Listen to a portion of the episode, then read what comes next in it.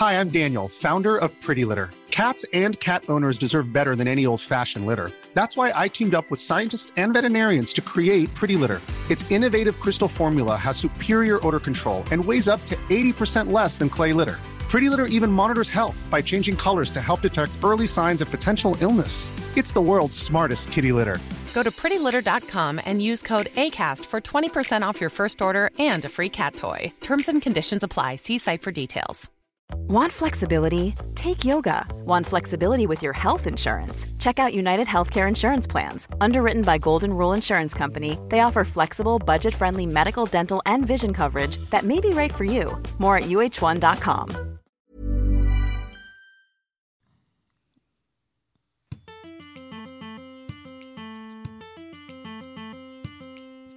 I have my PhD in history, but I'm an expert in whooping it up. Woohoo!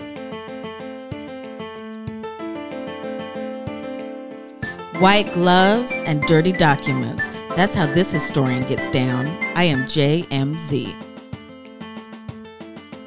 I'm a doctor, and my prescription is more shade.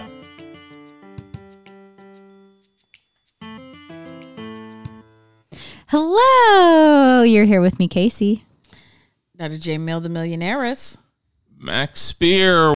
We recorded with Mary Klann in the spring of 2021, just before we went on our hiatus. Given the recent Supreme Court decision regarding Manuel Castro Huerta on June 29, 2022, we thought this would be a timely episode. The conservative opinion carried by the court led by Justice Kavanaugh, declared that Indian country is part of the state, not separate from the state, and therefore, unless Congress says otherwise, a state has jurisdiction over all of its territory, including Indian territory. Conservatives Justice Gorsuch dissented with the liberal justices on the court, noting that since the case of Worcester v. Georgia in 1832, the courts have upheld the proposition that Native American tribes retain their sovereignty unless and until Congress ordains otherwise. Given these pressing political and legal developments, we felt that Mary Klann's episode will offer important context for understanding this long history of state and federal encroachment on Native sovereignty. The first half of this episode will focus on the history of the relationship between Native peoples and the United States and break down important terms like sovereignty, citizenship, and wardship. And in the second half of the show, after the Bunco Party game break, Mary will apply this conversation to different examples of anti Indigenous behaviors on the Real Housewives. Of note, if you haven't seen the article, The Native Scholar Who Wasn't, from the New York Times Magazine on May 25th, 2021, about scholar Andrea Smith, we reference it multiple times in the second half of the show, and it can be a useful compendium for further reading on the politics of claiming Native identity. So, with that, let's get into it. Welcome to the show, Mary Klann. Thank you. I'm really excited. We are too. Um, to kick us off, would you like to share what your Real Housewives tagline would be? Sure. So, this tag- tagline has like a, a story behind it. It's like a family story, but um, it is I don't just watch reality television, I analyze it. It's cute. and I um it comes from so my sister did this like um kind of like an interview of all of our family members and extended family members where she asked us a bunch of questions like what's your favorite color and what do you want to be when you grow up like that kind of thing um about I think it was like a decade ago and one of the questions was do you have any hobbies and I listed the Real Housewives as my hobby and everyone like kind of laughed at me and I was like well it's really a hobby because I actually analyze it so I like when So it's like- taglines have like a lot of personal significance like that. yes, I firmly believe it, and it's still it's been a decade, and I still stick by that. So That's great. You might have been one of our first Bravo demics that we, we didn't even know about to say, Yeah. oh, I analyze reality TV. I mean, come on, we're in good family here. Um, Yeah. So tell us this, Mary. Um, tell us about your academic journey and really everything that led up to this moment of you giving us this H on H exclusive interview. I feel like there should be some music to that. This H on H exclusive interview. yes, this is Maxwell. exclusive. Max will give us some. Sorry, Max will Max will give us some music if I you know wait until he's actually um, not doing 18 million things. I am envisioning Max with like a soundboard of sound effects. That's exactly what's going on. Yeah. But he was looking for something else when I pulled out my. Oh, I love that. It's a mix now. I love that. I love that. So please tell us about your academic journey. Um, yeah, well, I um, when I was in college, I was a psychology major. Actually, I didn't didn't actually think of, I would go into history until um, I took two classes my senior year with a professor of mine who just was like absolutely my most favorite professor I've ever had, and she taught women's history, and I basically changed my entire future plans off of her courses. Um, I was planning on being like wanting to be a clinical psychologist and like going into a psych PhD program and thinking about taking the psychology GRE and all the things. And I ended up um, not doing any of that and just doing applying for one um, MA program in women's history, which was at Sarah Lawrence College in New York. And um, I got in and went. Um, and it was, uh, I mean, I think I, I, my friends, like, you know, the senior year of college, everybody sort of asked, like, what do you want to do after this? What are you going to be? And I said, well, I want to be Leslie Dunlap, like my, my professor's name. I think I want to be her. I wanted to be Peggy Yeah. Pascoe, so twinsies, Yeah. twinsies. Oh my gosh. I also would want to be Peggy Pascoe. Yes. Um, but yeah.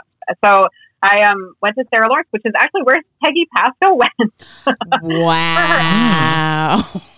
Yeah, it, it's like a it's a historic place, and that's the first um graduate program in women's history. Um, and it was started by Gerda Lerner, so it was like a really um like it was a wonderful bubble of like people who all wanted to study women's history. Nobody ever had to defend that as like a legitimate field of inquiry. Everybody just sort of got it. Um, I mean, we had a lot of arguments and stuff, and there was interesting debates, but it was always like, this is legitimate. What you want to do is cool, and everybody was so excited about it. Um, so I was in that bubble for two years, and then graduated, and it was 2009, which was like the height of the Great Recession. Um, and I left uh, New York, moved with my then fiance to Portland, and wanted to like break into public history. Which was like pretty much impossible. I mean, it's really hard to get into public history as a career now, but in in 2009, like there was basically there's no jobs at all. I mean, I was applying for like to work at J Crew and to work as like an administrative assistant to some random postings on Craigslist. I was basically applying to whatever I could, um, and I ended up working at the Oregon Ballet Theater um, in the ticket office, which was um, not my favorite experience. I got to see the ballets for free, but it was uh, like a customer service sort of job um, part time. And I did some public history work um, as an intern with a Japanese American Heritage Museum in Portland and the Portland Children's Museum. And then um, really thought about like what I wanted to do for my future and decided to go back to grad school. Um, maybe part of that was based on like financial considerations. and Be like, well, I'll just wait out the recession in grad school. And we all know how that turned out. um, but I did end up applying for my PhD. Um, I did a year of AmeriCorps in between that too. Um, but then I ended up going to uh, UCSD for my PhD. And um, uh, stayed, uh, I've been in San Diego ever since then. So when I once I graduated um, with my PhD in U.S. history, I have been here adjuncting. Um, I teach at UC of San Diego and at San Diego Miramar College and Cuyamaca College, which are both community colleges here.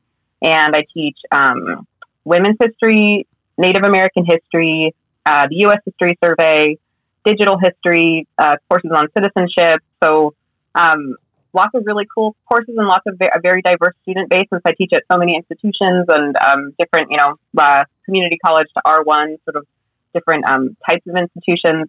But yeah, my academic journey is still very much a journey in progress. I'm still adjuncting and I don't have a permanent um, position.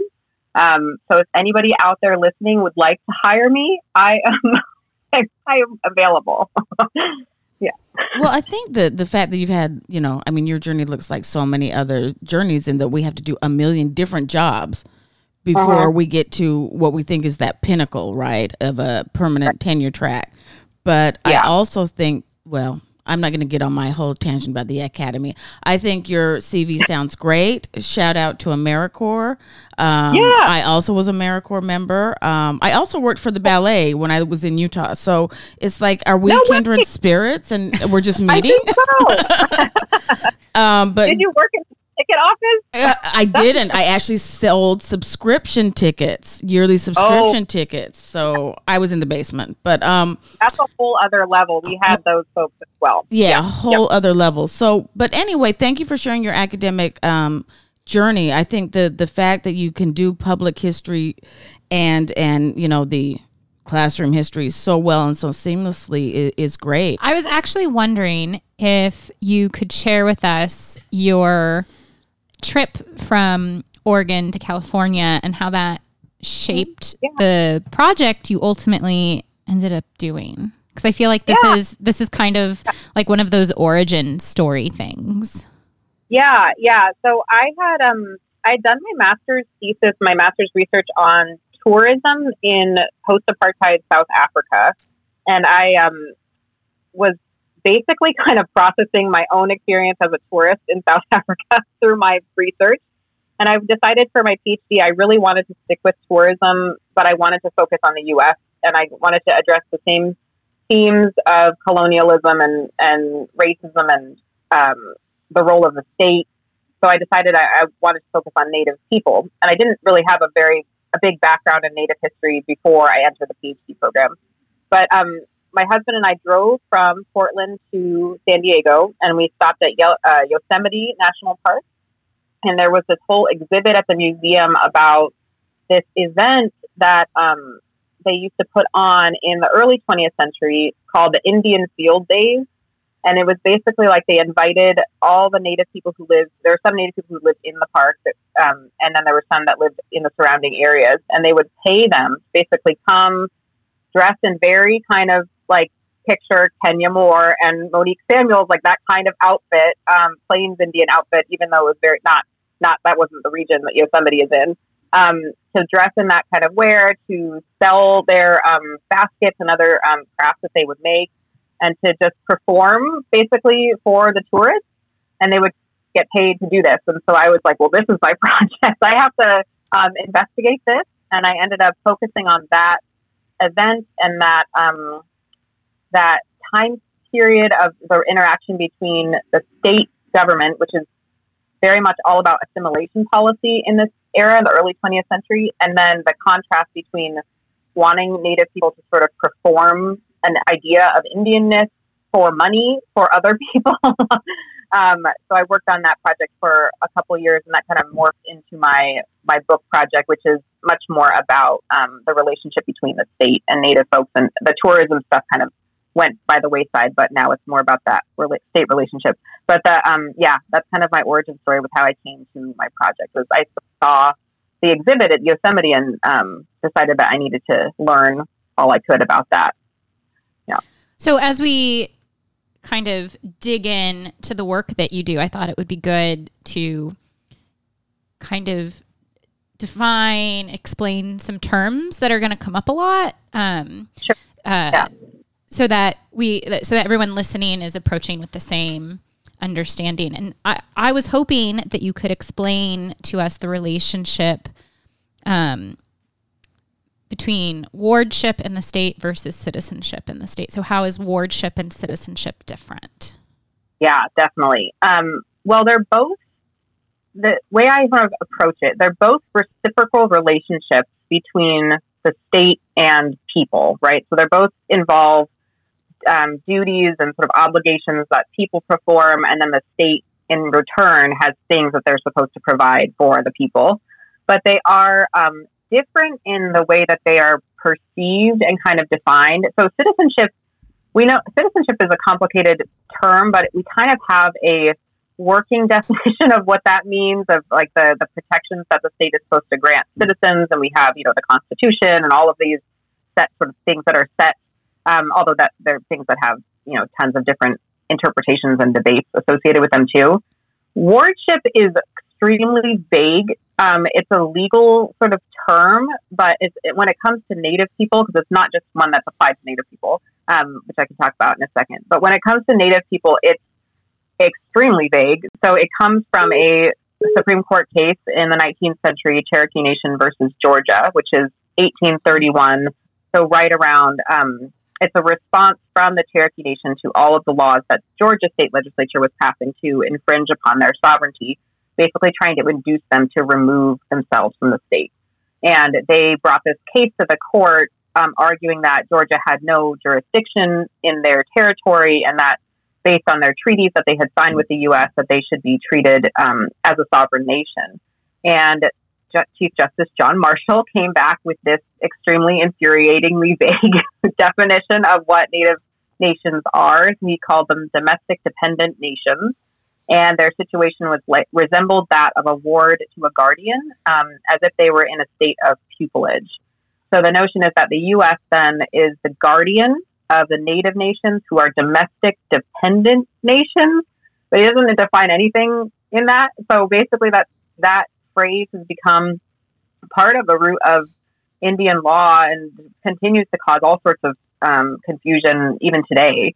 Um, but basically, it's a it's an idea about the, the U.S. government at, at its best. Say at its best, it's the idea about the U.S. government providing some sense of protection to native land, holding native land in trust, making sure that um, that they are providing guardianship of native resources and funds so that they don't get stolen. We know from history that they don't do a good job with that. Like that's basically a fact. um, and then it's also sort of used at its worst as a way to teach Native people, and I'm using that term very sort of loosely, teach them, coerce them, surveil them in terms of um, wanting to assimilate Native folks to, to fit some sort of idea of what it meant to be a quote unquote civilized member of the American citizenry. So there is some sort of sense in the beginning of the 20th century, at least, that wardship would eventually lead to citizenship, but they were not compatible with each other. Like they couldn't, you couldn't be both a ward and a citizen. Like you would be trained in this manner, and then you would become a citizen. After 1924, which is when all Native people in the U.S. sort of unilaterally obtain or um, are imposed upon uh, U.S. citizenship, then there is this middle ground that emerges where people are still wards and citizens, and that's where it starts to get really messy and complicated and confusing as people try to tease out what it actually means for Native people's relationship with the state to have these two sort of mutually exclusive relationships. Um, and that's what my book is about. that kind of a messy relationship between the two two entities. So you write about welfare dependency. How similar to or different from is this concept in your work from other commentaries about the welfare state uh, since the New Deal? Yeah, um, I don't think I'm there. I'm straying too far with my definition of welfare dependency from the way that other folks have engaged with that idea. The the new thing that I'm bringing to the table, I guess, is I am discussing the um, connection between the way legislators and state agents, so people working for like the BIA, the Bureau of Indian Affairs, or um, the Veterans Administration, or like the, the Social Security Board, how they are uh, understanding welfare dependency as it relates to Native people. And there's been some interesting sources I've uncovered from, especially from conservative folks who were um, nervous about the expansion of the welfare state and how many more Americans were accessing federal welfare benefits as you know as a result of the New Deal and World War II, and used Native people as sort of this like specter of what could go wrong if everybody kept receiving benefits from the state. So there's this idea that if we don't stop this, everyone's going to end up on reservations like Indians. So the, the idea is that wardship, as they defined it, was like the worst example of welfare dependency that we could have, something to uh, steer away from, which has a lot of problems when it comes to Native folks because if you're equating wardship, which is supposed to be this legal relationship between two sovereign entities, with welfare dependency, you're completely misconstruing what wardship is and what Native people's relationship with the United States is. And then it also ends up um, undermining their access to needed welfare benefits because they are citizens and um, ha- should have access to them too.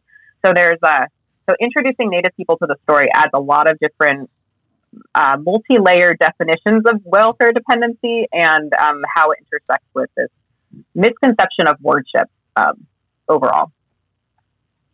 Great. Um, so I want to put one more term out there, just so you can explain it to our audience. Um, we haven't really talked about just sovereignty and the the kind of play on that word and the way in which it does and does not work um, for for um, Native peoples. Can you talk a little bit about that, and then I'm going to follow up with a with a, another conversation about welfare.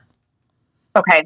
Yeah. So sovereignty is it's um it's a really like complicated term, but mm-hmm. also so simple if you sort of like tease out the definition. Um, sovereignty, we think about it as the power a, a nation holds to govern itself, to set its boundaries, and have those boundaries be respected by other nations, and then also to determine its membership and what one has to do to become a citizen or a member of that um, sovereign nation.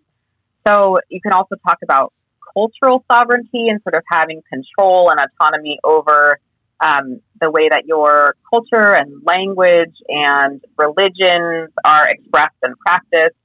So sovereignty is like basically the thing. If you're talking mm. about right, this people, thing.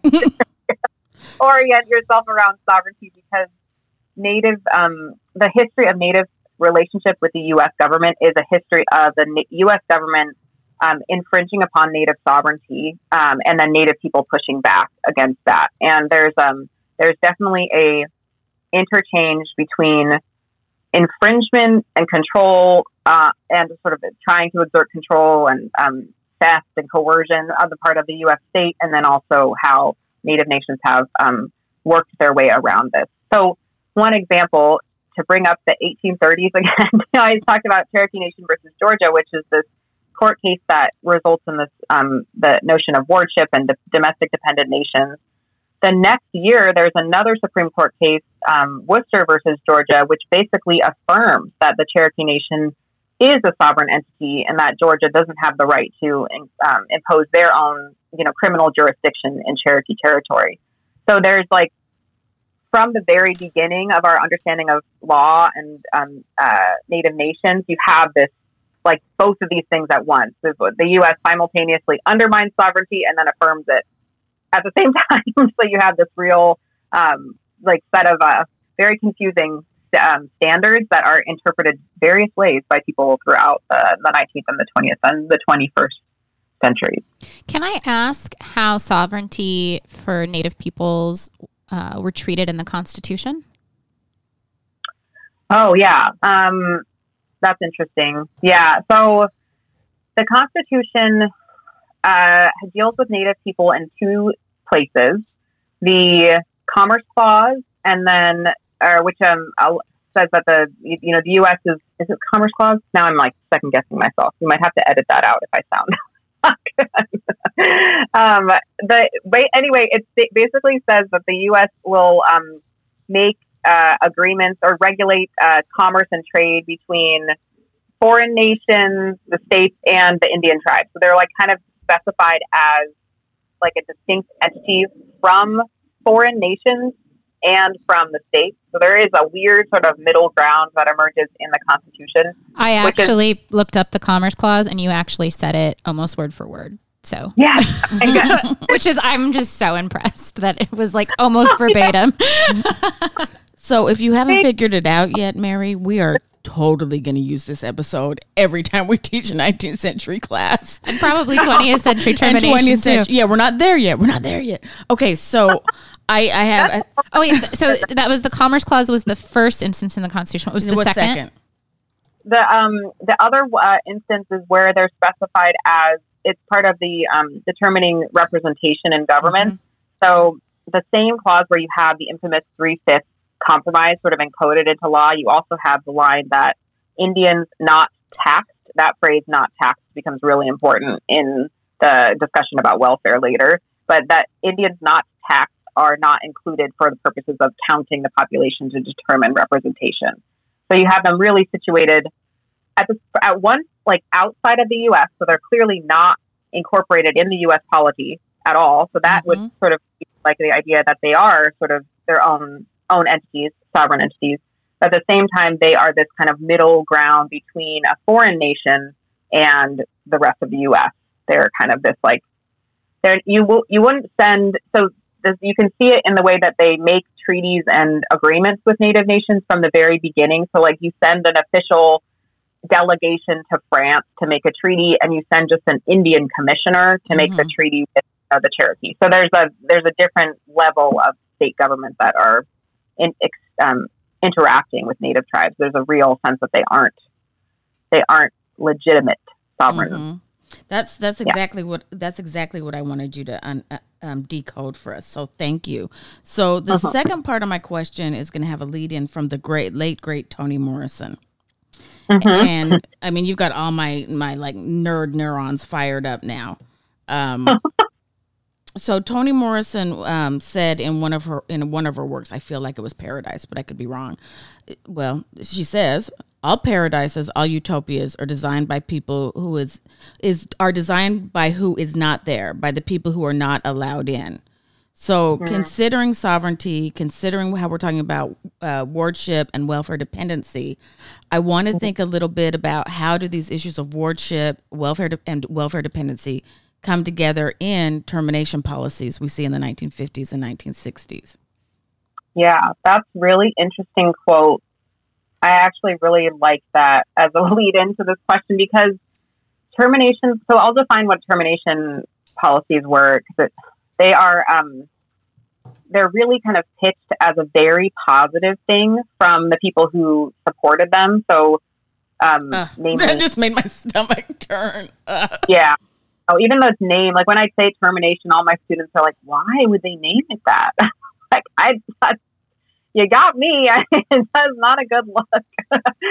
but the way that they were talking about it was that wardship was holding Native people down. That this oppressive sort of hand of the federal government was impeding Native people's ability to be their own citizens, like their like to manage their property the way they wanted to, and to it was basically quote unquote segregating them on reservations. Like they very much co opted rhetoric from the civil rights movement in order to argue in favor of abolishing the Bureau of Indian Affairs, um, discontinuing the trust relationship between tribes and the U.S. state, like basically undoing all of the very tenuous kind of protections that Native nations had um, that were, you know, interpreted in various ways. They, they weren't always perfect, but they wanted to undo all of that and say, well, now you're set free, you're emancipated. that term is used a lot. This emancipation of Native people from the yoke of the federal government, this will be good for them ultimately. So,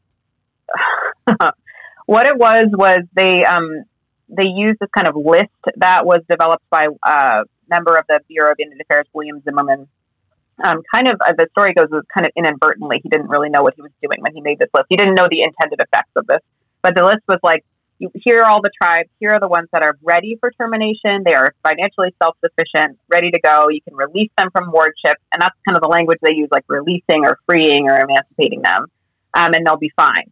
And then here are the people that maybe need a few more years, and then here are the folks that are nowhere near ready. So they're already sort of classifying them on their trajectory of like, are they going to be able to become quote unquote full citizens? And part of the um, the rationale for this was like thinking about their financial security in the future and whether or not they would become potentially drains on the welfare state if they were released from wardship. They kind of um, these legislators were equating wardship and welfare. The idea that the federal government is basically taking care of them. I do not agree with this um, definition at all. I will explain that later. But the idea was that they are so dependent now. Um, what happens if we like, make them independent? Um, and what happened was it was absolutely devastating um, because they, they, all of the trust restrictions were lifted, which basically meant that land was able to pass out of native hands uh, much more easily. Um, the example that is really clear is the Menominee tribe in Wisconsin, which was the first tribe to be terminated. They had this really successful lumber um, mill and um, industry. They had they had a lot of uh, resources.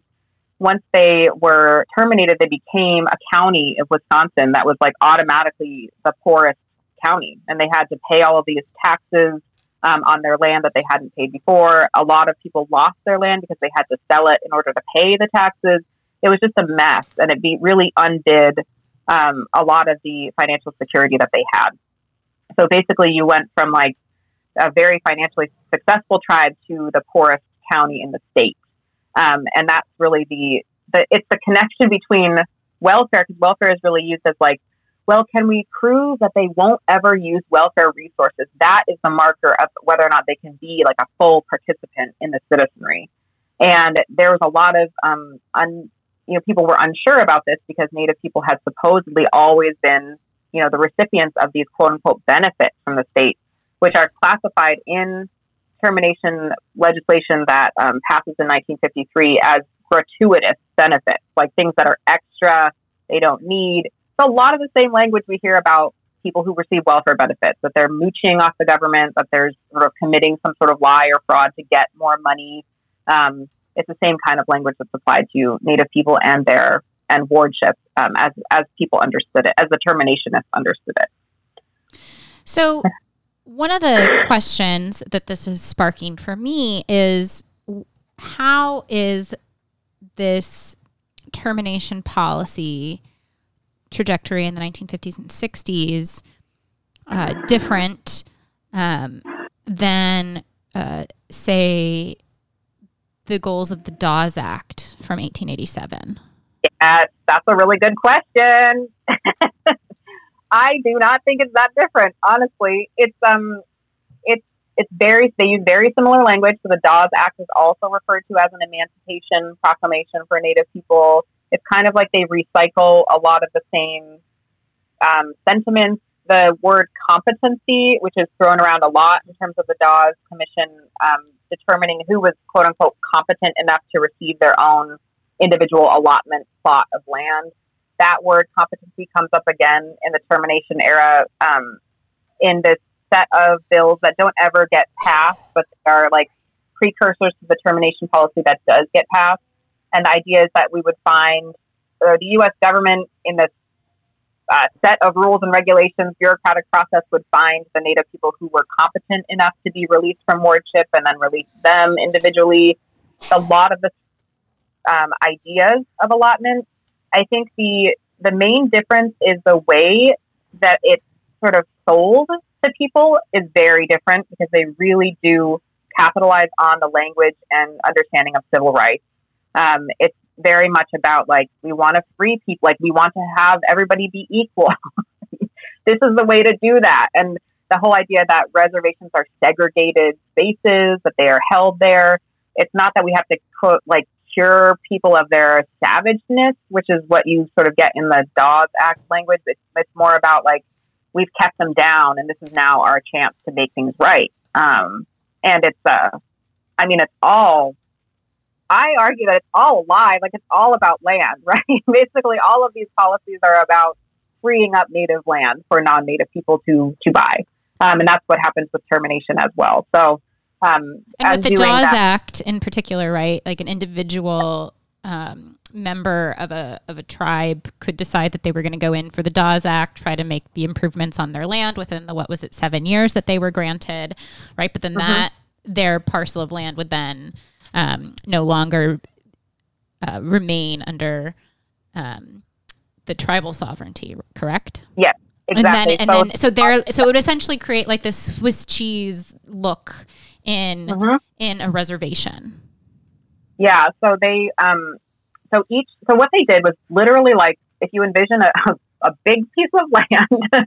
they like put a grid on top. So there were these square plots, 640 acre squares that everybody was sort of assigned. Um, and then the whole process of how they assign land is also extremely complicated and interesting and has like lots of enduring effects today because they basically had people come in front of this commission and interviewed them and tried to determine which nuclear families like should have each piece of land, which re sort of rearranged how people actually live their lives. Like uh, the nuclear family unit is not something that's something that was applied to people rather than something that was actually practiced.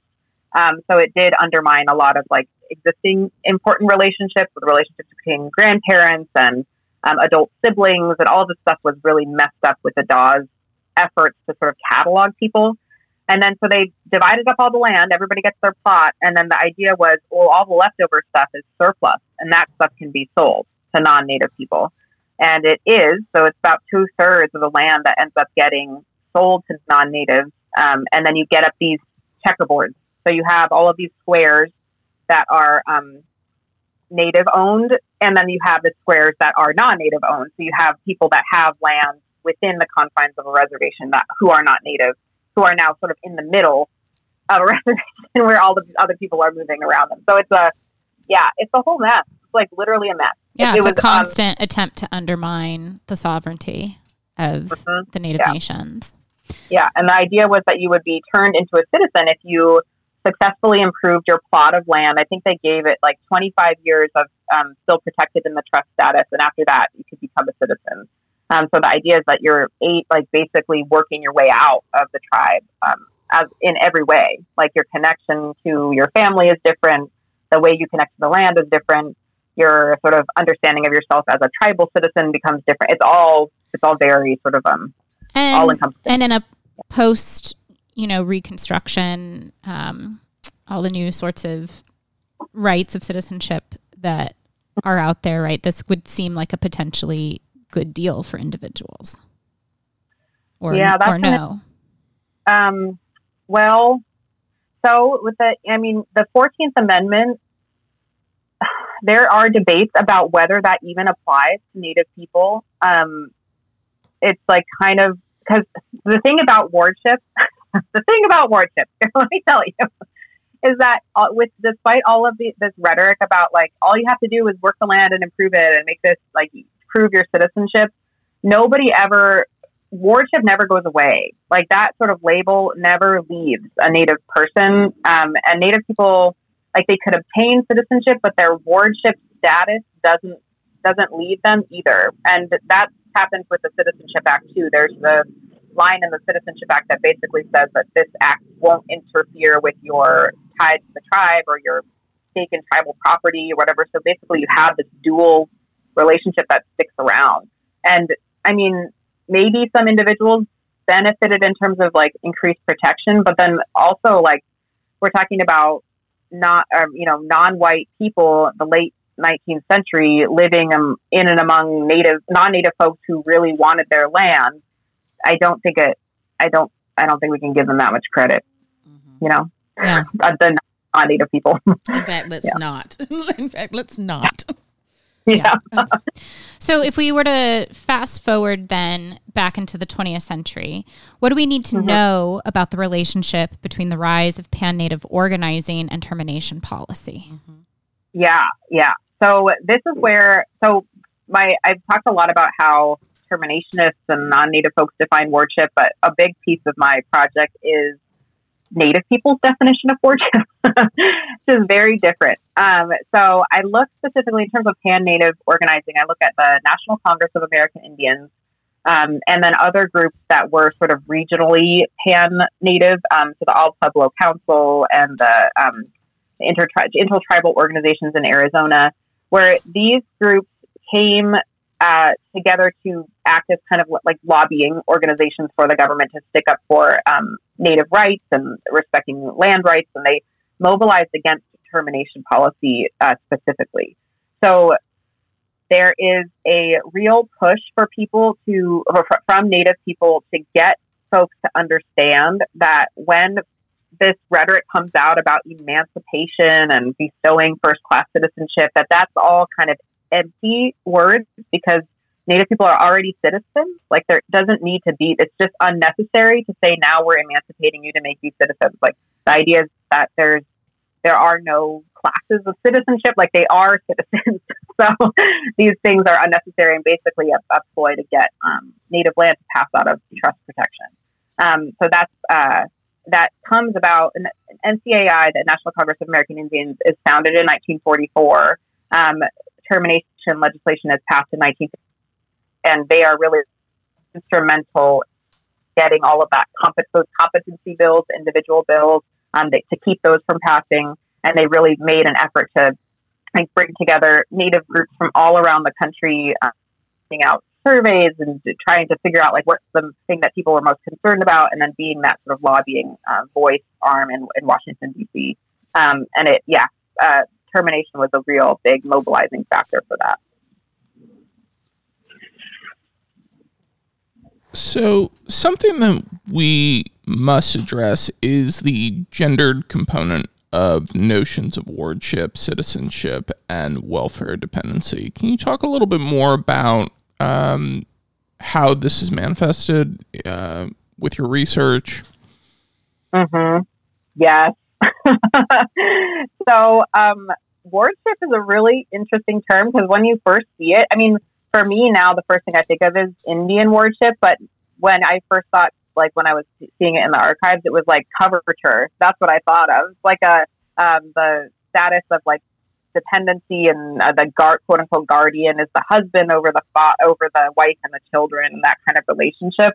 Um, so it's very gendered. The idea is that wards and the way that it's discussed in um, um, writing about it and people writing to like newspapers and stuff is that wards are basically incapable of becoming um, citizens in that they're not able to provide for their families. Very much a gender definition of citizenship. Like the head of a household can't be a ward. Like that doesn't make any sense for people's minds. But that, that, that idea is that they're being held back from being able to be like the provider for their family, to own their property outright. And this is something that needs to be fixed. So it's very much a a gender definition, and it even is like extremely explicit in some of the language from the hearings that or the um, meetings, the congressional meetings that I've looked at, the minutes. The idea is that well, if a Native man becomes like officially competent and was released from wardship, he then becomes the guardian for his wife and children. Like then he replaces the state in this relationship. So the the idea that that corresponds with the welfare dependency idea is that the state is sort of patriarch, I guess, the one that provides all of the resources, and then we have to sort of replace that with uh, with a native man. And this is all over the conversations about welfare dependency. I mean, we still see this now. This sort of idea that um, if you have a head of household that's a woman who doesn't have a man to provide for her, then she can qualify for welfare benefits. If she has a man in the house, then she automatically is disqualified from benefits. It's very much set up to be like a uh, the breadwinner um, and homemaker model is what the welfare system in the United States is kind of based on. So that that comes into play with the way people are interpreting wardship as well, and then citizenship too. Like the whole idea is that um, who is the full citizen and who's sort of covered by their husband's uh, citizenship. Um, so there's gender, gender all the way down, gender all along the line. Agreed. I mean, I, am having this moment where I'd, I'd, like to talk about the way in which um, the gendered language also.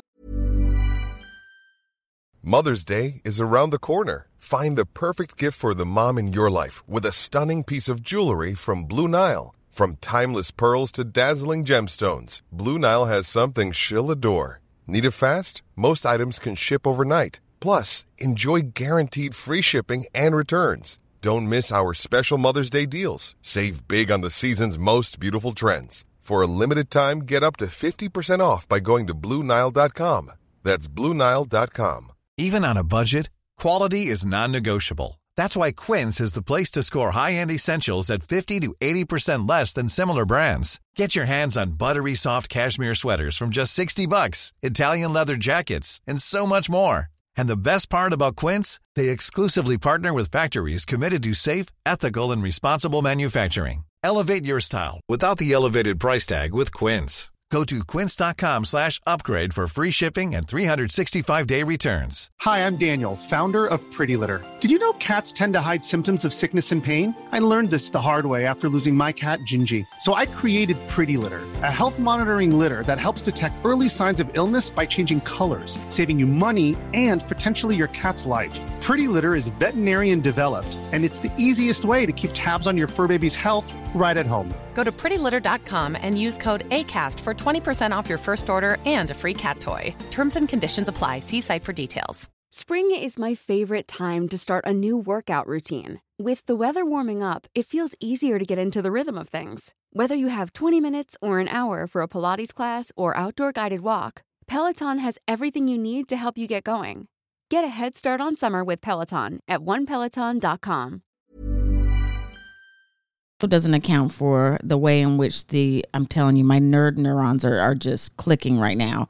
Um, the issue about citizenship, wardship, dependency, and you're talking about um, uh, Native people, Indigenous people, but the way in which the government completely, in some ways, uses the particular language of the male head of household um, to support certain families, but we know is is decimating uh, families of color, be it uh, be it be it Indian, be it uh, African American, Latino. I mean, this language of and this presumption of a male head of household, absent some of the violence we see um, uh, perpetrated against um, men of particular ethnic groups, um, is really something we need to think more in depthly about. So, Oh, yeah. so thank you. Um, okay, I'm I'm not going to be heavy anymore for a second because we're getting ready to do our Bunco party. But um, let's merge your career trajectory with Bravo. Have you always been interested in TV, and how did your reality TV interest develop? Yeah. Um, of course, I've always been interested in TV, like love TV. Like, why not? think- Who wouldn't be? like, hello. Um, and I okay, so my mom might not like this if she ends up listening to this. She might not like this, but so she um, used to get super annoyed with us. I have uh, three siblings, and we would we're like TV uh, addicts. You know, come home from school and turn on the TV. And so she did this thing, which was like blasphemous in my um, amongst my friends in middle school and high school, where she said like, no, you have no TV in the week uh, during the week. So um, on the weekends, what I would do is I would tape all the shows I wanted to watch on like a VHS tape. yes. And then I, on when Friday hit, I would just watch like six hours of TV that I had taped from the week. And so that was kind of like my, uh, oh, I just, that's just like such a great feeling to sit there and put in the VHS tape and be like, I have so much ahead of me right now. Like, all this- it's so great. Um, which I think that she would think is funny now, but she actually did put a sign on the TV one summer. She said, "Oh, it's an it's out of order. Like it just doesn't work. Like you can't watch it." Um, and I I can't bring myself to do the same for my children, even though I probably should because they watch a lot of TV. But um, I I just love it. Um, but reality TV, um, I think the first reality shows I got into were like Laguna Beach and The Hills on MTV. Mhm. Um, I used to watch uh, Road Rules and Real World sometimes, like when my older cousins were visiting, they would watch those shows, and I would sometimes watch it, but it kind of seemed, seemed a little bit clandestine because I was a little younger um, when those shows first came on than I think the intended audience was. but Mm. then watching Laguna Beach and The Hills, I was like the same age as these these women, and I was very I had a very different sort of life than them, so I found it really fascinating to get into that. But um, the uh, competition style shows were really a favorite too. Like my favorite one for so long was America's Next Top Model. Mhm. Um, that was like, oh my gosh, that show. It was so in like I was so intrigued by the whole thing. Tyra Banks. I actually went to see a taping of Tyra Banks's talk show when I lived in New York. Like watched it, her the live recording of it. my friends and I were all obsessed with um, ANTM and wanted to go. Um, but uh, I ended up stop watching that once. Once they had this episode where she had a model who was the only, the first Native American model on the show. I think she was from a tribe in Washington. I can't remember now. But um, she had her dress up as Pocahontas oh my god. in this like photo shoot where they had to dress as like historical figures or pop culture celebrity figures and do like a like a side by side with one figure who was one person and the other figure was like an opposite and it was Pocahontas paired with like John Lennon. It was so weird. I was like, I can't watch this anymore. I just have to stop. so that's when I stopped watching it. But um, my friends and I, and when I was at my master's program at Sarah Lawrence, we used to get together every week to watch America's Next Top Model and like eat takeout together, and we would sort of talk about school and class, and then watch the reality shows at the same time, and it was just so fun. Like that was just one of my favorite memories from that program. And so we started watching Bravo shows there too. I, we started watching Project Runway and um, Top Chef, and then another like hair cutting. Was it Tabatha's show. salon oh takeover? my god, my favorite. No, it was like individual hairdressers that had to compete Oh, in their. Mm. It was before that Tab. one. it was before Maybe Tabatha. Might have been a judge on it though. Like I think that Tabatha was part of that show. I can't remember the name of it now. Um, it was very short lived. I don't think it was longer than a season. Can you Um, see that Jessica and I just got like so excited? Like Tabatha. and then deflated. Yeah. Oh. Her salon takeover, a few of them. Like, yeah, she's she's definitely got a vibe, a very specific vibe. but yeah, so that was kind of like my original. And I thought, think I started watching Real Housewives of OC first, but it was actually probably two or three years after the show had started. I didn't really start watching religiously until Tamra was on. I think I, I missed the first two seasons at least. Um, but then it was like the rest is history. Wanted to watch all the uh, the Housewives. That was my new favorite thing. Um, just a quick question because we've now had a number of guests who have said the real world was their gateway, and so I'm curious, uh, which city was your gateway? Oh, um, okay. So I remember. So I used to. I didn't watch it like it wasn't one of the shows I taped. like I watched it only sort of here and there, but I vividly remember. I think Seattle as Mhm. being one of the ones that I was in sort of more invested in. Um, That Yeah, was with it was- Puck, right? I thought Puck I was think San so. Francisco. Oh, maybe. Wasn't he in the same house as Pedro, or am I completely wrong? I don't know. Oh, I mean, yeah, it it's was- been years since Right. there's then, some um, decades at this Yeah. point. Really? yeah. now I'm, I'm googling it When see, we used to I watch TV on actual TVs. Yeah. Can't, yeah. Wait week Uh, to week. Oh yeah, Irene. Remember Irene? She was on Seattle. I remember her as Mhm. a. But I no, and um, Puck is not on this one. Hmm. Uh, but yeah, uh, yeah, that was one of the first ones that I really watched. Um, yeah. when did you get But into no. it, Max? Hawaii M- me too. with uh, Teck. I was I- really into Teck. I thought I it was into Teck and I was into Ruthie. Like, what, did, yeah, what is Ruthie. this?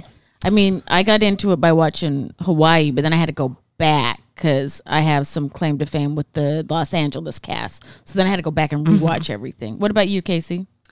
I um, lived with my grandparents when the Real World was on, and I was not allowed to watch MTV or VH1. We watched a lot of the Golden Girls and Designing Women and Matlock. Uh, diagnosis murder with Dick Van Dyke, like, you know.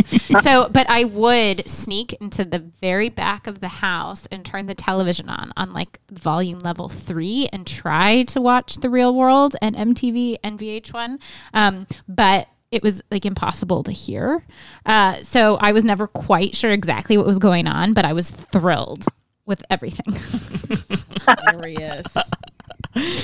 Um, so who's your favorite Bravo celebrity?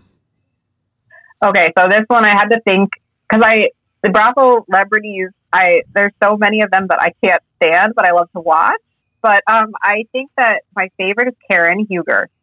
And um, I chose her not because I particularly like her as a person, because I don't, but I really love like her whole persona on the show is just so much like it's like a textbook of like the housewife. Like you come on and you're just this like she's the grande dame. She's very um, wealthy and instructing people on how to act and how to be. And she's like, this is my relationship with Potomac. I'm so famous, and my husband is the Black Bill Gates and all this stuff. And then you slowly start to see her becoming more and more human. Um, and then, especially when she starts her own businesses, you get to see this really interesting relationship between her and her husband develop. And then, this most recent season of Potomac, she is so like I just appreciated how open she was about what she wanted. Although she kind of backtracks a little bit. She when she's drunk, she's like, "I want Ray to pay me back all this money," and then in their counseling session, she says, "Oh, all I want is an apology," you know, that kind of thing. But just her trajectory is just it's very interesting. Um, so I think that she might be my favorite Bravo celebrity. Also Captain Lee, but I think Karen probably for more interesting reasons. She really is like the embodiment of extra. yeah. So that scene or the um, talking head where she's wearing like this feathery top and then has like a, a dustpan and little mini broom where she like keeps on like dusting off the excess feathers. It's just really like wow. It's just so, like, and she has all these like.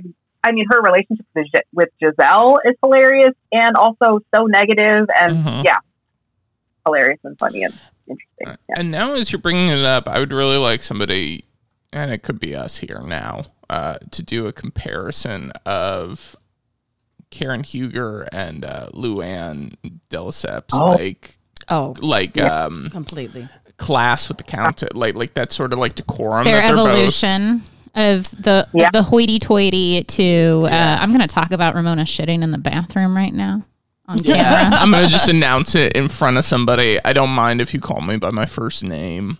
Like the, the money like, cannot buy you class.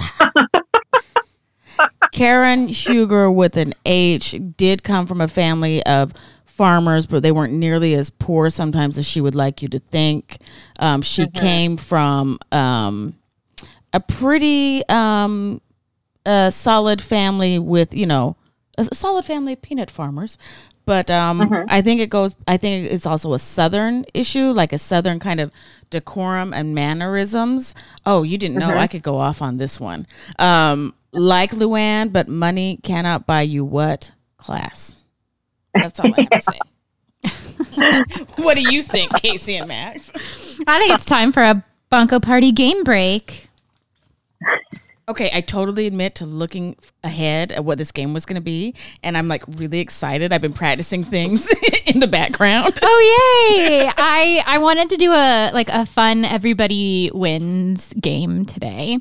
So we are playing something I'm calling producers, um, and the panel of Mary, Jessica, and Max will be our producers, and they will collectively come up with taglines for some housewives I'm going to throw out. And these are all former housewives no longer filming. Some of them I feel like we might be teased with a potential return someday. So um, we're just going to put this out into the universe. So the first housewife up is Phaedra Parks. I'm so glad you went there. I already have one. Oh my goodness. I felt like as I was oh my I, God. I felt like this energy like I'm about to say this and I'm sure oh that God. Jessica's already thought about this for months already.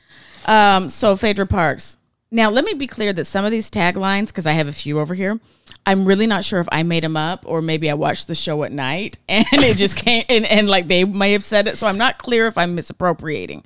So Phaedra Parks, I would rather have a donkey booty than being a horse's ass.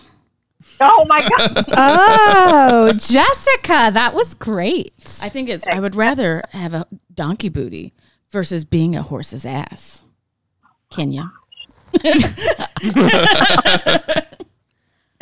oh my gosh, I forgot about the donkey booty thing too. That's so funny. I love that. It's good. Panel is in agreement, so we will go to the next housewife. Heather Dubrow.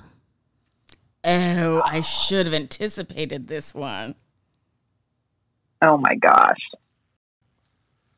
When was the last season she was on? It was like season seven or eight. The trip to Ireland. Kelly's first season was Heather's last season. She was like, I'm not filming anymore with her. Yeah. Yeah. But the anti Semitism that she had the argument with with Kelly about in the mm. pub in. Ireland and then the bus fight and all the other antics that season. Heather was Heather was done.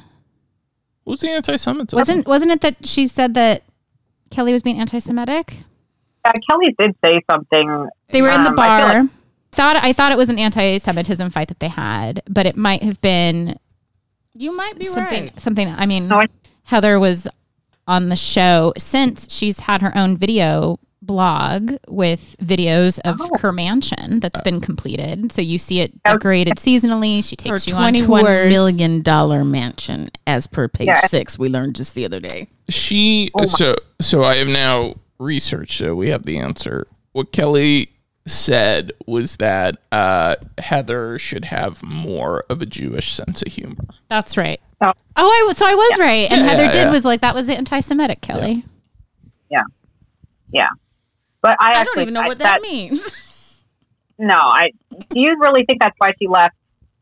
Uh, I no, think- I don't no. think that. I think it just of got too messy. I, I think that like the season itself with I think Heather was like, I'm not doing this like weird Brooks stuff anymore. Mm-hmm. Uh, Oh. and I and I think it was also paired with Kelly was um, definitely not the way Heather wanted to portray herself. No, I think that if we look at Heather Dubrow, I want to bit bite off the great uh, contemporary philosophe, common, common rapper, actor, and uh, philanthropist. Um, Common has this line in his in one of his songs where he says, um, "I'm a I have a SAG card. I'm an actor, not just a rapper, or I'm not just a rapper. I have a SAG card. I'm an actor, something like that." But to me, this mm-hmm. is also Heather Dubrow. Like, I'm not a housewife. Something like, Yeah. uh, why do I need to be a housewife when I have a SAG card or something? Something about her being a true actress is what I'm mm-hmm. working through, right? So what can we Yeah. do with that? Is we need to do something around the SAG card or the twenty million dollar home? Oh, uh, an extra tidbit in 2020, June 2020, um, Tamra Judge said that, of course, part of um, Heather's exit was she wanted Kelly Dodd fired for racist comments she had made. Um, I think Kelly had a history of it before being on the show, obviously.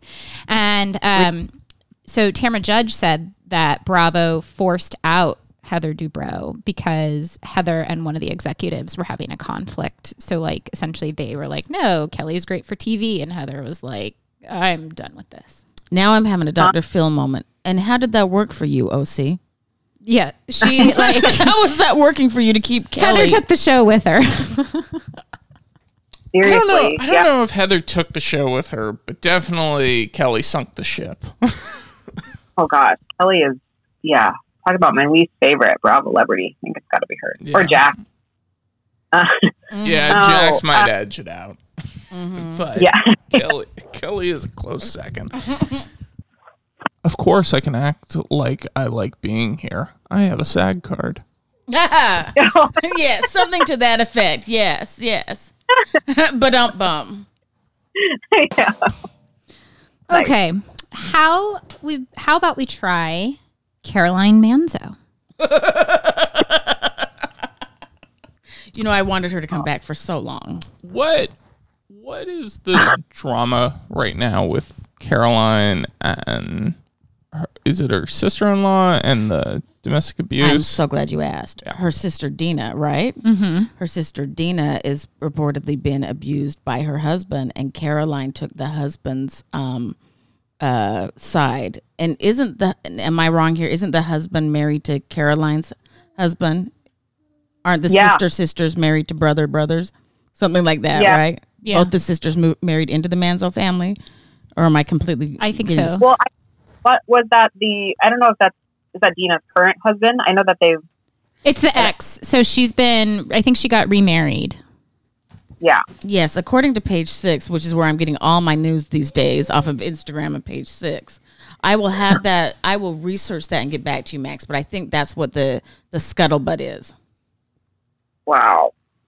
So, So, then her tagline has to be something about family, like blood is not necessarily thicker than water, or some, something like the the family connection isn't as strong as she wants it to be. I will protect my family to the end, unless you're my sister. That's a good one. Uh, people are gonna be like, Kyle? No. All right. Okay, so we have Phaedra, we have Heather, we kind of have Caroline. What else do you got, Casey? I'm like, I'm really flossing. on Adrienne this one. Maloof. also someone I like. we can do something around the Bickersons. We can do. I was just thinking about her the other night when they had the Watch What Happens live with all the great people who used to be on. Did you and Max meet Adrienne Maloof when you I- went to BravoCon? We didn't. I didn't meet her there, but I actually have met her hmm. back in the day. My first job as an AmeriCorps member for I Have a Dream Oh. Foundation in Los Angeles. Her family is it the is the Kings, Sacramento Kings. Yes. Yeah. Basketball team. Right. Thank thank you. Because I'm like hockey. What is it? Well, her family, um, her parents actually adopted one of the classrooms um, that I worked with. So I actually had been to her parents' house and met Adrienne. Didn't at that time realize who it was, but I'm going down on the record as saying we hit it off famously. She was nice. Oh yeah, sure. I have I don't even remember, but sure, they were really nice people. Yeah. Um, Adrienne Maloof, Bickersons, Lisa Vanderpump being a neighbor, plastic surgery. What was the shoe fight? Wasn't there a fight over her shoe line? I may own Sacramento, but I never leave Beverly Hills. Oh. That's amazing because they actually they did build like this enormous new basketball stadium. It like swallowed Sacramento downtown. It's like this whole gentrification thing. Um, so I really, I actually dig that line a What lot. What the audience is missing is after Max delivers these one-liners, he kind of shrugs, like dusts his shoulder off, like As if he just shot his own three pointer. right. I mean, he really is like. okay, give us another one. We have one more, case. The very last one, I'm super excited about this one. Alex McCord. She is desperately needed back on RHONY. Alex McCord is a treasure. Her flustered faces are the best, I think, of any housewife. her stomping off with the, and you can hear her f- shoes. Dunk, dunk, dunk, dunk, dunk, dunk. She Oh, like yeah. Frankenstein shoes. No, but they're Louis Vuitton, Louis Vuitton, and then even Luann says, well, even he made mistakes. After that. oh, I'm. Uh, and she wrote. A, they didn't they write a book about parenting? Yes, Yes. she and Yeah. Simon. Um, I mean, I just the the thing that always comes to my mind is her fight with Jill Zarin, uh, where she said uh, the now famous quote You are a mean girl and you are in high school. And while you are in high school, I am in Brooklyn fighting for my life. and so the one liner that I thought of is how do you incorporate that into like the housewives patois, right? Because mm-hmm. it has to mm-hmm. have the like no na na na na na na na, right? So I was thinking, um, I don't fight with high school mean girls. I'm in Brooklyn. Brooklyn has become a city of gentrifiers, and I'm down. They're actually not in Brooklyn anymore. They're they live in Australia. Yeah. I got Oh, nothing for that one. Yeah. They moved to Australia. They pieced out once uh, the Housewives thing fell out, and Simon's, I guess it's a music album, failed. Wait, what? Oh yeah, Simon yeah. had- Simon Simon has You should look up the cover. It's everything. Simon has these bright red leather pants on. Oh, come on. We got to Oh. do a tagline on Simon. um I can I think I can get away with playing like 30 seconds No of than. of his single I am real. I know it's called I am real. I would love that. I I am on Wikipedia page for I Am Real, and I see the album cover, and it's amazing. Just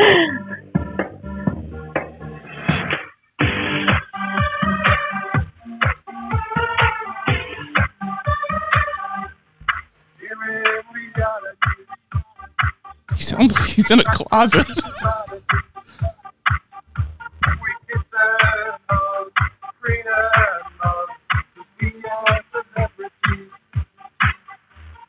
Wow.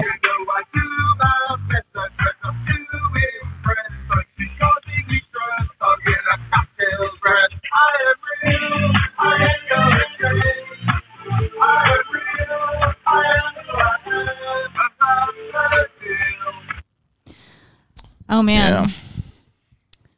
That was really special. I, I liked the beat. Yeah. Yeah, That that was terrible. No, Wow, that was really I, I was I was underwhelmed. Um, I was really even underwhelmed by the leather pants. I just don't even really know what to do with all of this. Um, Is it possible to be underwhelmed by? Did you have high expectations for that? yeah, I have high expectations for the housewives, and I'm underwhelmed. That's a pretty low bar. He looks really uncomfortable on this album cover too. To be in the leather pants.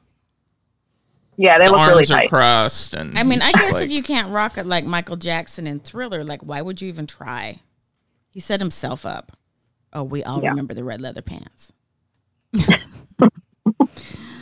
Uh, so maybe Alex McCord is just our enigma.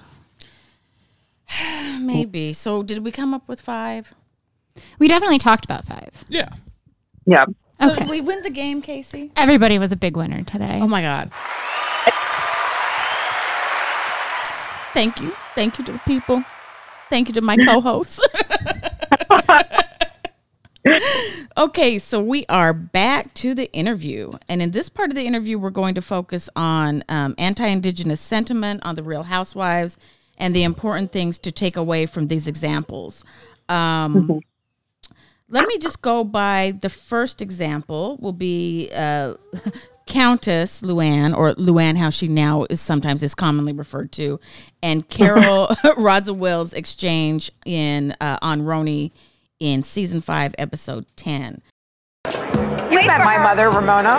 Yes, your mother's lovely. Is it going to be 83? But she's very elderly. 83. Yeah, she's God bless. She, yeah, she's Wonderful. She still speaks in English like that, you know, there with the accent French. You know, do you, have you ever heard her speak English? It's just so cute. Is your mom the Indian side or your dad? They both were there. That's where she grew up. My favorite moment was when I told Ramona that Luann was an Aborigine.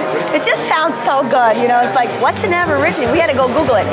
Since Columbus came, it's American Indian. No, no, Aborigines are in Australia. Yes, but there are Aborigines in Canada as well. I think they're called in Canada First C'est a kind way to say uh, so savage. I didn't call it that. No, no, I never said that. So if somebody asks about your background, where are you from? My father was American Indian because he's gone now. They don't say Indian. American Indian. This is not a way that we refer to the native population. Anyone over third grade knows not to say Indian. I was embarrassed that she was looking like an idiot. Careful for your scalp, baby.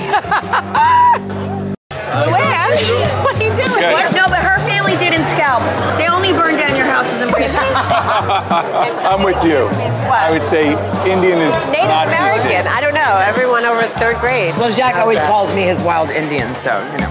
I'm not ready for this. I thought they were making fun of people who have a history of being neglected, discriminated against, abused. And that is not something you joke about. I, I, I think they only call them Aboriginal people in Canada. Canada's full of, American, of American Indians, I call them, Native Americans. She says you can't say Indians. Right. Well, I think the point was that a Native American versus Indian, and no one says Indian anymore because it's politically correct. Well, nobody uses darling anymore, but I still use it because I guess I can because I am an Indian. Everybody's going American Indian, Native American, and I'm going, isn't there, you know, a museum in Washington called the American Indian Museum?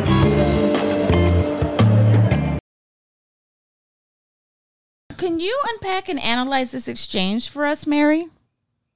Yeah. Um, so this is the one I think that this is like the most famous anti-indigenous or anti-native exchange on the show. I feel like with this whole debate over whether or not you should wor- use the word Indian, um, that's kind of where it starts. Okay, so that's like the two main players, Luann and Carol.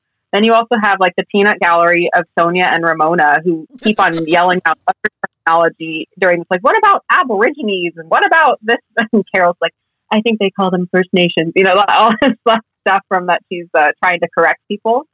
So it's it's really interesting because Luann, as we know, um, is native. Her father is native, and I actually tried to do some research to figure out some more specifics than that. Um, Wikipedia it says her father is of Algonquin and French descent, um, but I'm actually not sure which tribe specifically she's talking about. But um, uh, so she has this as like part of her identity that she's mentioned from the very be- like her very first season on the show. There was one I think it was when she was doing that thing with the um, with the like Boys and Girls Club or something, where she had that horrible line about how the little, the young girl wanted to be a model. It's like, well, you have some some time to lose the weight or something like that. Oh she, my god! I remember that moment. This um like oh well I went from being a Native American from Connecticut to a countess like this sort of rags to riches story, which made it sound like she you know grew up impoverished and came to this like place and I I don't know I mean I watched some special about her life a couple years ago where they actually talked about her parents and her time in Italy and everything. And I, I, I don't know how much of her native ancestry factored into that backstory. But anyway, None. it's part of her. It's part of her self, her like um her presentation to the world, right? She wears a lot of statement necklaces, and a lot of them are like turquoise and very. I don't know if they're made by native artists, but they're native inspired. Could say. I would have never put the jewelry together with this this this heritage that I wasn't even aware that she had. I never, but now I'm going to look at it completely differently. Wow. Yeah. Okay. Every I see her with a turquoise necklace, I think about that. I don't know if she's doing that on purpose. I mean, I, I actually like her necklaces. oh, she's got great pieces. Um, but the yeah, I think that she she has this exchange with Carol that basically says, "I can say Indian because I am Indian." Um, and then Carol's like, "Well, anybody past the, like fourth grade knows you have to say Native American." So there's like pieces of this exchange we should stop there and unpack because Carol is like 100% wrong in this this piece of the scenario. Mm-hmm. like you can't like go head to head about Indian versus Native. Like it's just much more complicated than the way that she's making it seem. And then Luann has this talking head. She's like, there's a museum in Washington called the Museum of the American Indian. Like that Indian is still a, a term that's used in law. It's used among Native people. Like it's it's just much more complicated than that, than that. Like you never say that. It's essentially a slur, which is what Carol was was kind of saying. But then Luann takes it to a whole other level and starts doing like the fake war whooping and saying how Jacques calls her his wild Indian. And then um, Carol's like, Luann, like, what are you doing? Like, she's really kind of embarrassed. And, um, and then she has this whole thing like, well, how we shouldn't be making fun of a people that's been subject to genocide and colonialism. And I, ha- I have thoughts about Carol's perspective, which are kind of separate from Luann's. But Luann, I mean, she really took it to, I mean, it's just horrible, like the place that she took it. And Jacques does not help anything because he starts talking about the French word for native people, which is sauvage, which means savage. like, and then and Ramona and Sonja are like, I don't think you can say that. Like on the side, like completely drunk trying to participate in this, which and are just blundering everything. So um, it, it is really, I think the heart of this is like there is no consensus on what's the quote unquote right thing to say because nobody's really coming at this conversation from like we should really be deferring to native people in terms of what they want to be called. And even though Luann says, well, I am native, so I can call myself an Indian. Um, there's no real like there's no specificity in this whole exchange at all. And it's really they're speaking in generalizations and then also racist generalizations which make it even worse. So it becomes just sort of a mess of a conversation which i i can't get out of my head. I think it's like so so cringeworthy. Wow yeah. wow. What um cuz you kind of teased it. What what is your perspective on Carol's um uh, take yeah. in this exchange?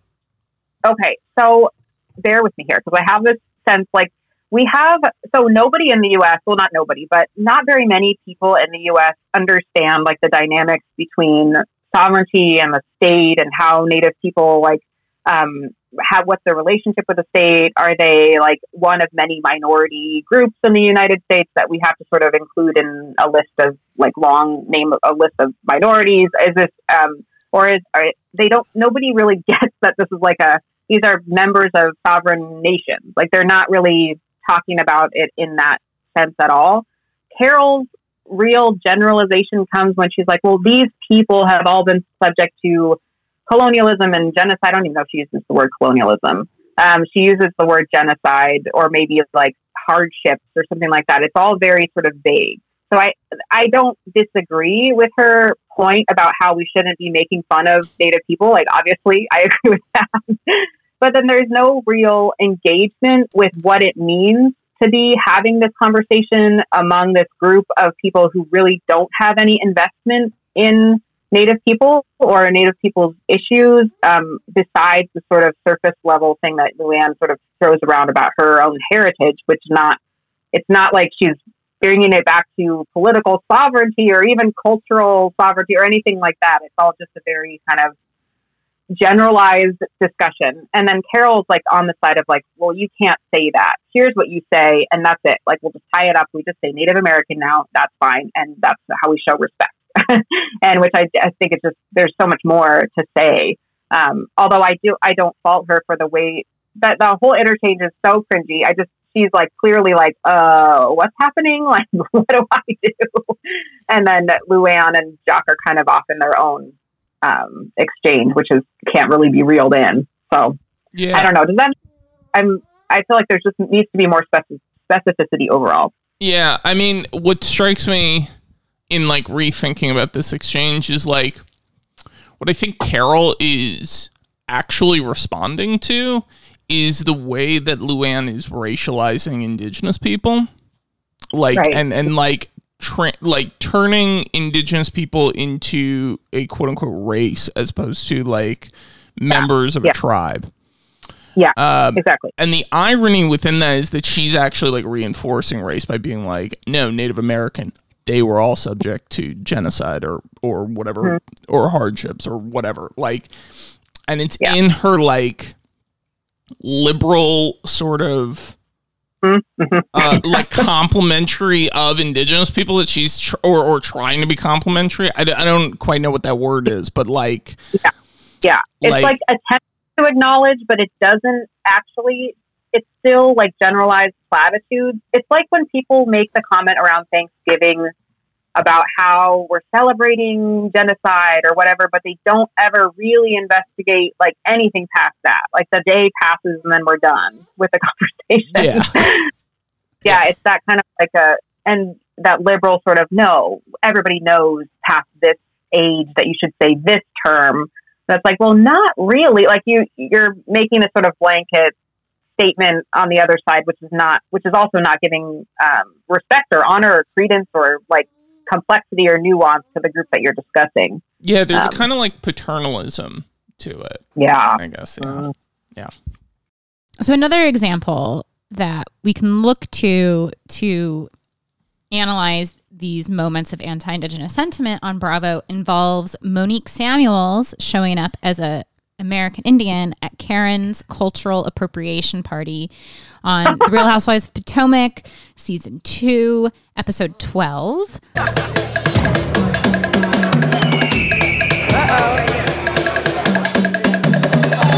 Ladies.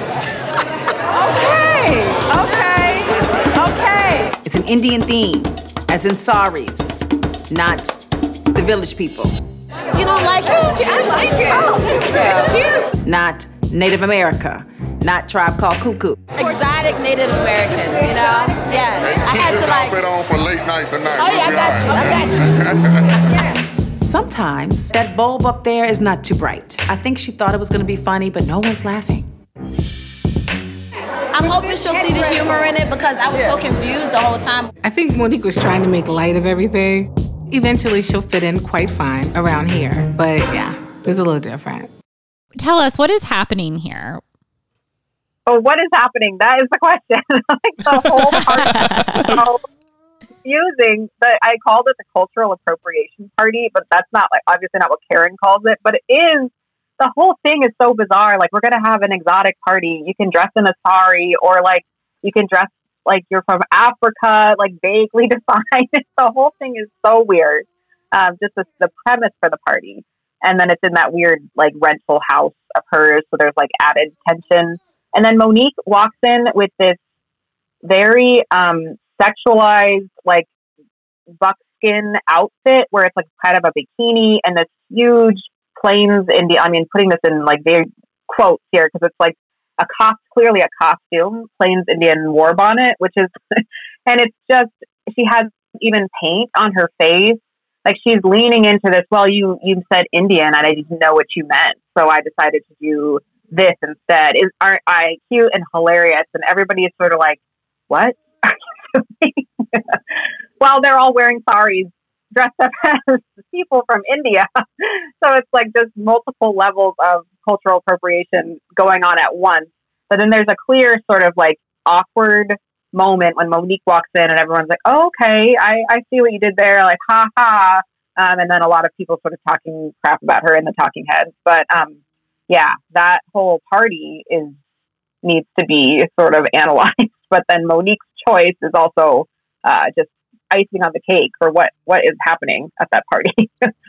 Yeah, what was the original theme? Was there was the theme supposed to be exotic? What was, was it supposed to be? What was the theme? Like, what is the what I was the, think it- I- how did we end What up What was here? her motivation? Yeah, how did for- we end up here? I don't I don't know why they all went to this store in Washington D.C. where it was like a, a sari store. Like somebody, the guy there was like selling saris, and then they were talking about. I I mean, he t- like fitted them, but then they why were they wearing why? Why? I was doing some research for this interview, and I I went to Monique Samuel's Twitter from oh dear. after third. And because I wanted to talk a little bit about once we get to Kenya's thing, because the, the response between Monique's choice to do this and then Kenya's Halloween costume, I think, are very different. Maybe that just reflects like where we are at right now in 2021 and our discussions about this kind of thing. But um, so Monique's response was, if they can come dressed as Indians and they're not from India, can I come dressed as the American Indian I can relate to personally? And then um, the like hands up emoji. Um, and then she said later it, it was pretty open ended, and I'm the only one who decided to own it.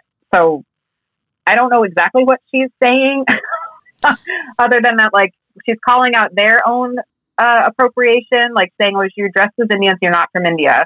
But um, I am, I guess, she's claiming Native ancestry um, and saying she can relate to it personally, so she's going to dress as this, like, clearly costume, like over sexualized costume of the Plains Indian. We should be so far past this. Like we've been having these conversations for probably two decades, or I mean, you could read Philip Deloria's book. Like um, he talks about people as Native people from before the U.S. was even a country. this is mm-hmm, like mm-hmm. we have a history of appropriating Native identity, but this sort of wearing it as a costume. I mean, Monique's choice was purely for like to stick it to Karen to mm-hmm. make her ruffled feathers, and then also maybe for comedic effect or something. She wanted to make people laugh, but it's like I I don't buy her choice. Like, oh, I, I relate to this personally, so this She is why I should have said Karen's whole premise was fucked up, and I'm going to show you how fucked up it was. I would have Yeah, that was- appreciated that. Then, oh, and then my heritage and my this. No, let me show you just how fucked up your vision is by bringing in the the American equivalent. This is just Yeah. what I'm thinking today. I mean, that would have been kind of like one of those mic drop moments where you're Mhm. like, well, what can you say? Yeah. Yeah.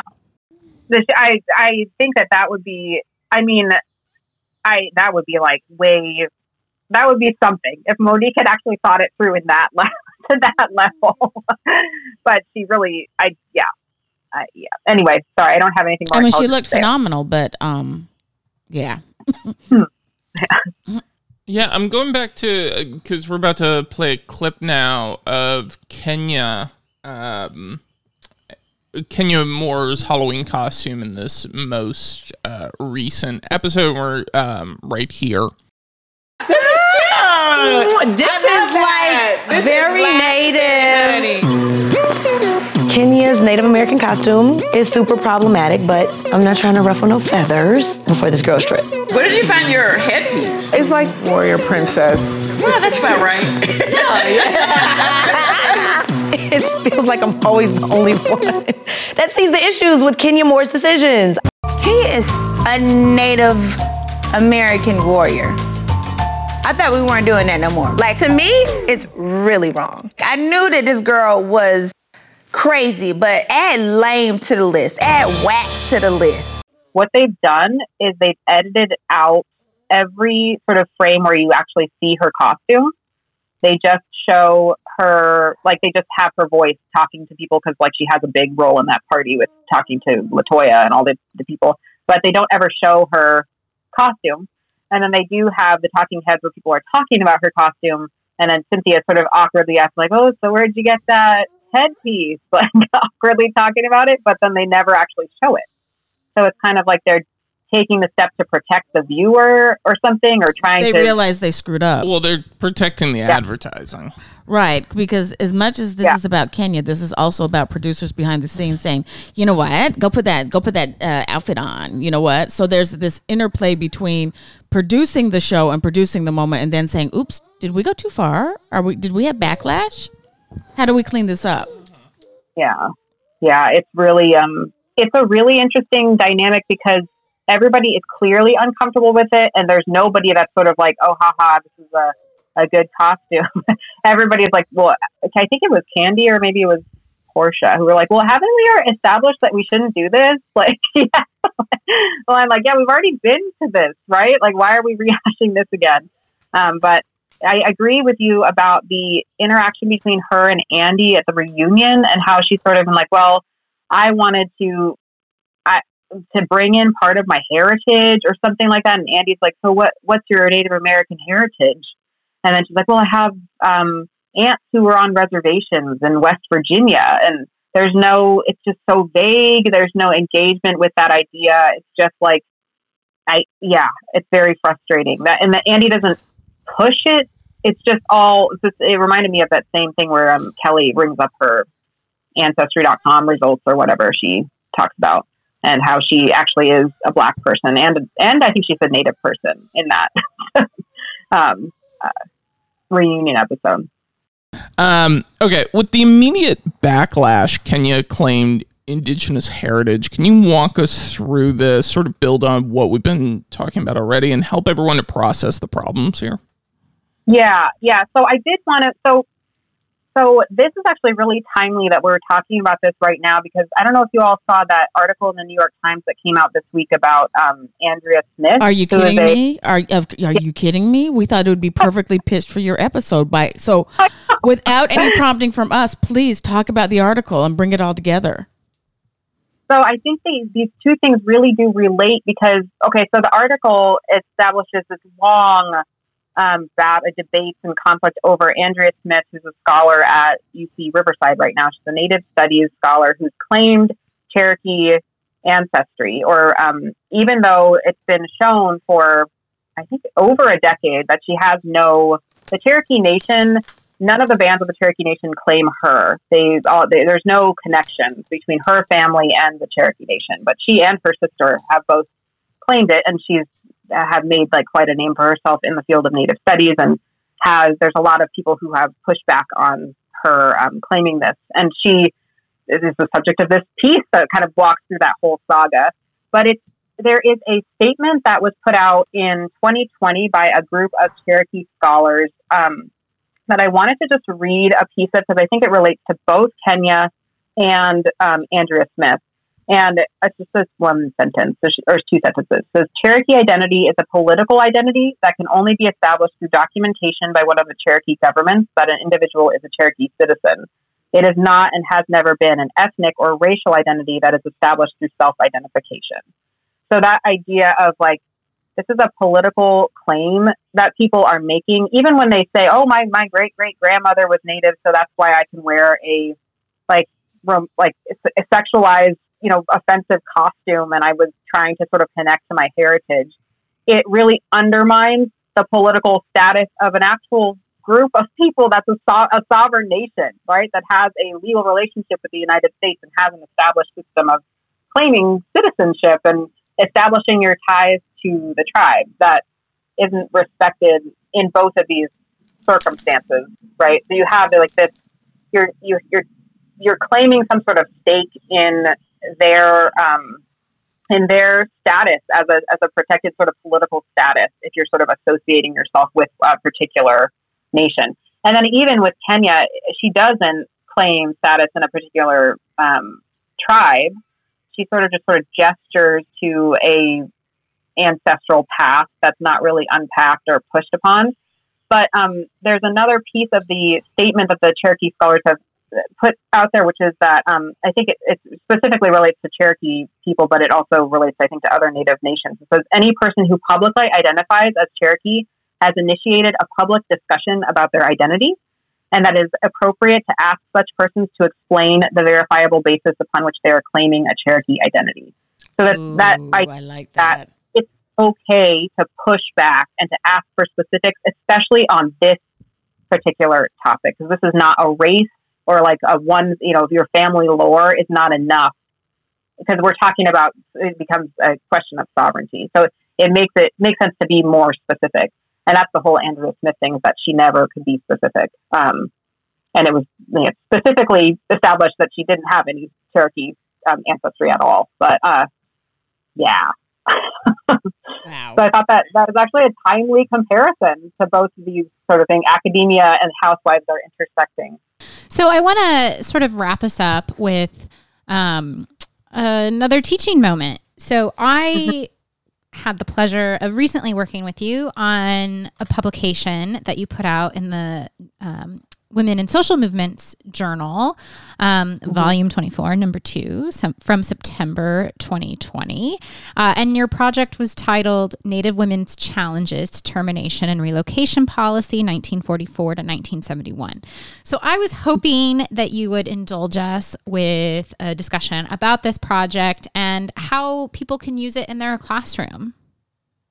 Sure. Yeah. It um it builds off of a lot of the stuff I talked about um, earlier in that I tried to answer or pose a question for students to consider people looking at these sources of how termination was gendered as a gendered policy um, and that the idea of like releasing native families from wardship so that a secure native man the head of household could be like the property owner take caring of taking care of his wife and ch- child and all that um, is that's in the, the project those kinds of um, legislative choices that people made.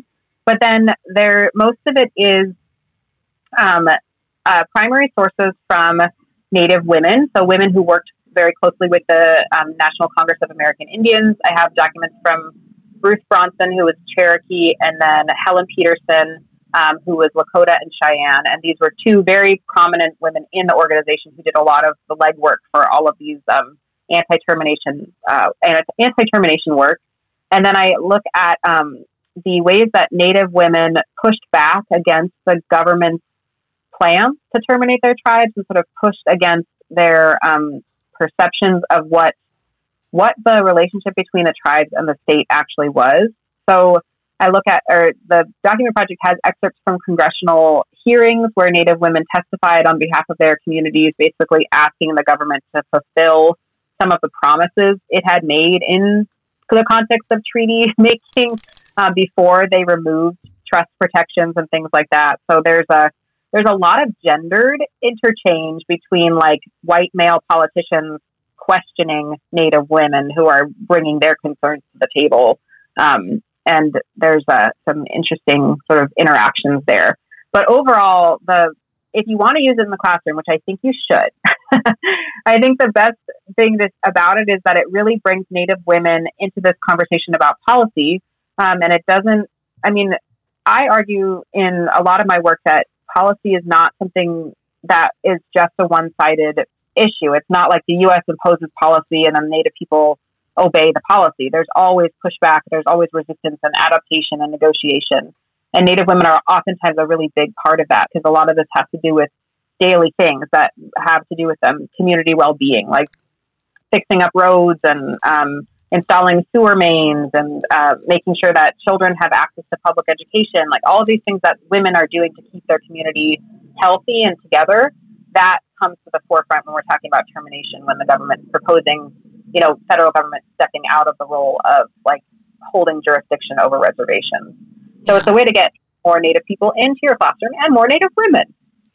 yeah. And the and the great thing also is that you have such a fantastic sort of guiding um, introduction essay to help students find their way through these sources and help interpret them but it would also allow students to do their own research and and build out their own sort of papers about um, termination policy, um, which could be a really great project too. Yeah, I agree. I mean, termination policy is one of those things that kind of, if you're teaching like a U.S. history course, you might touch on it, but more than likely you probably won't. Like there's there's policies in Indian policy that are more sort of prominent. Like we talk about assimilation, and then sometimes we skip all the way to like um, the American Indian movement. So there's like a whole bunch of stuff that happens in the middle of the 20th century that's really important. So it's a it's a way to get into that those policy discussions. Yeah, and it's a way that can be really interactive. Um, Mhm. You know, having different groups of students work with different primary sources from the set to then come together and have a conversation about you know what they saw, what they you know think. So it could it could really make for a great lesson plan. Yeah.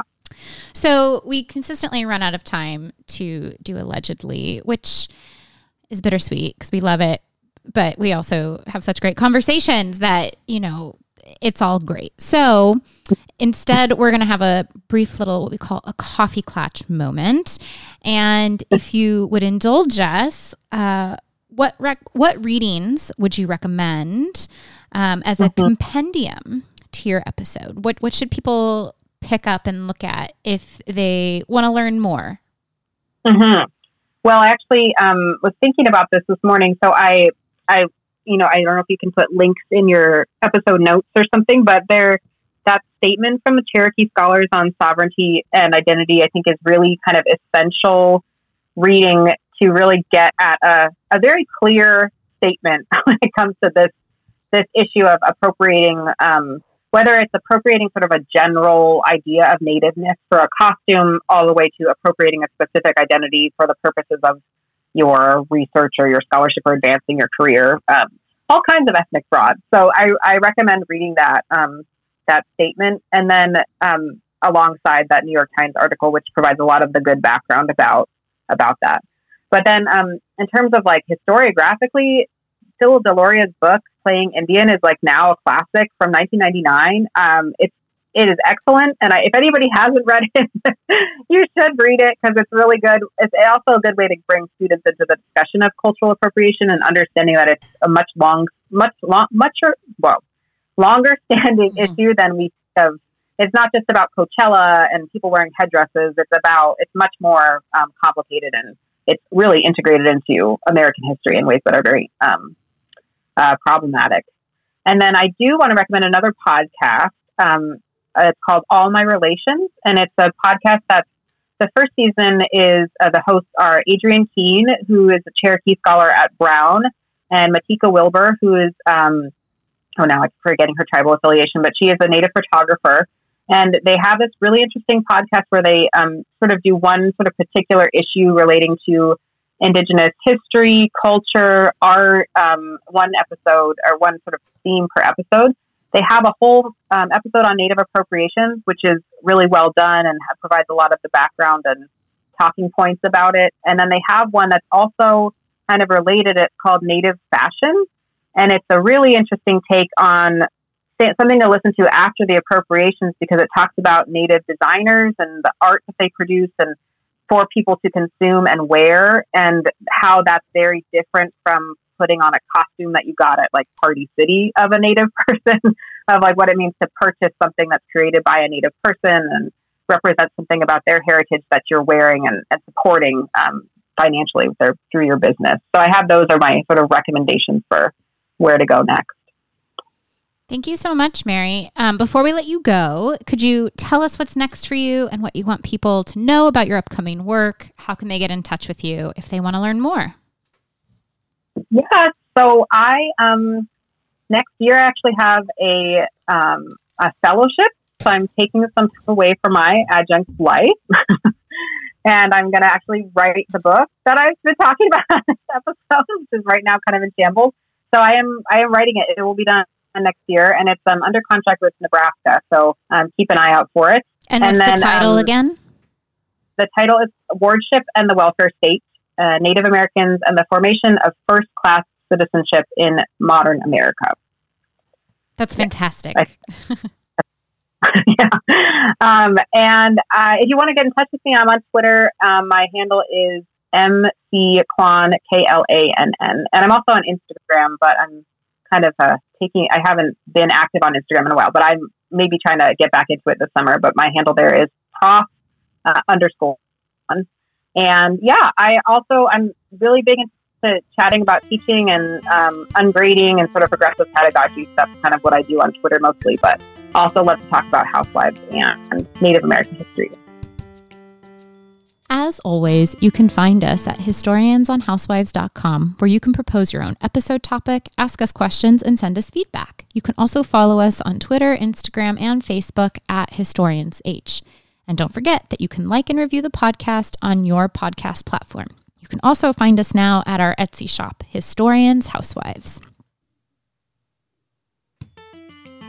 Thank you, Mary Klann. This show is brought to you with the support by Barbara and Mark Spear, Saddleback Community College, Molly Callahan, Dr. Joaquin Galarza, Courtney Crow, Laura Looper, Kim Bettendorf, Luis Acio de Dios, and the Agipon Foundation.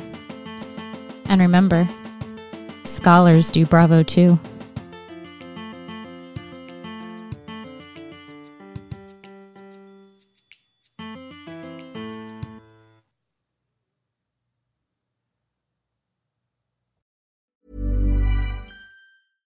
Even when we're on a budget, we still deserve nice things. Quince is a place to scoop up stunning high end goods for 50 to 80% less than similar brands. They have buttery soft cashmere sweaters starting at $50, luxurious Italian leather bags, and so much more. Plus, Quince only works with factories that use safe, ethical, and responsible manufacturing. Get the high-end goods you'll love without the high price tag with Quince. Go to quince.com/style for free shipping and 365-day returns. Even when we're on a budget, we still deserve nice things. Quince is a place to scoop up stunning high-end goods for 50 to 80% less than similar brands. They have buttery soft cashmere sweaters starting at $50, luxurious Italian leather bags, and so much more. Plus, Quince only works with factories that use safe, ethical, and responsible manufacturing. Get the high-end goods you'll love without the high price tag with Quince. Go to quince.com/style for free shipping and 365-day returns. Cool fact a crocodile can't stick out its tongue. Also, you can get health insurance for a month or just under a year in some states. United Healthcare short term insurance plans, underwritten by Golden Rule Insurance Company, offer flexible, budget friendly coverage for you. Learn more at uh1.com.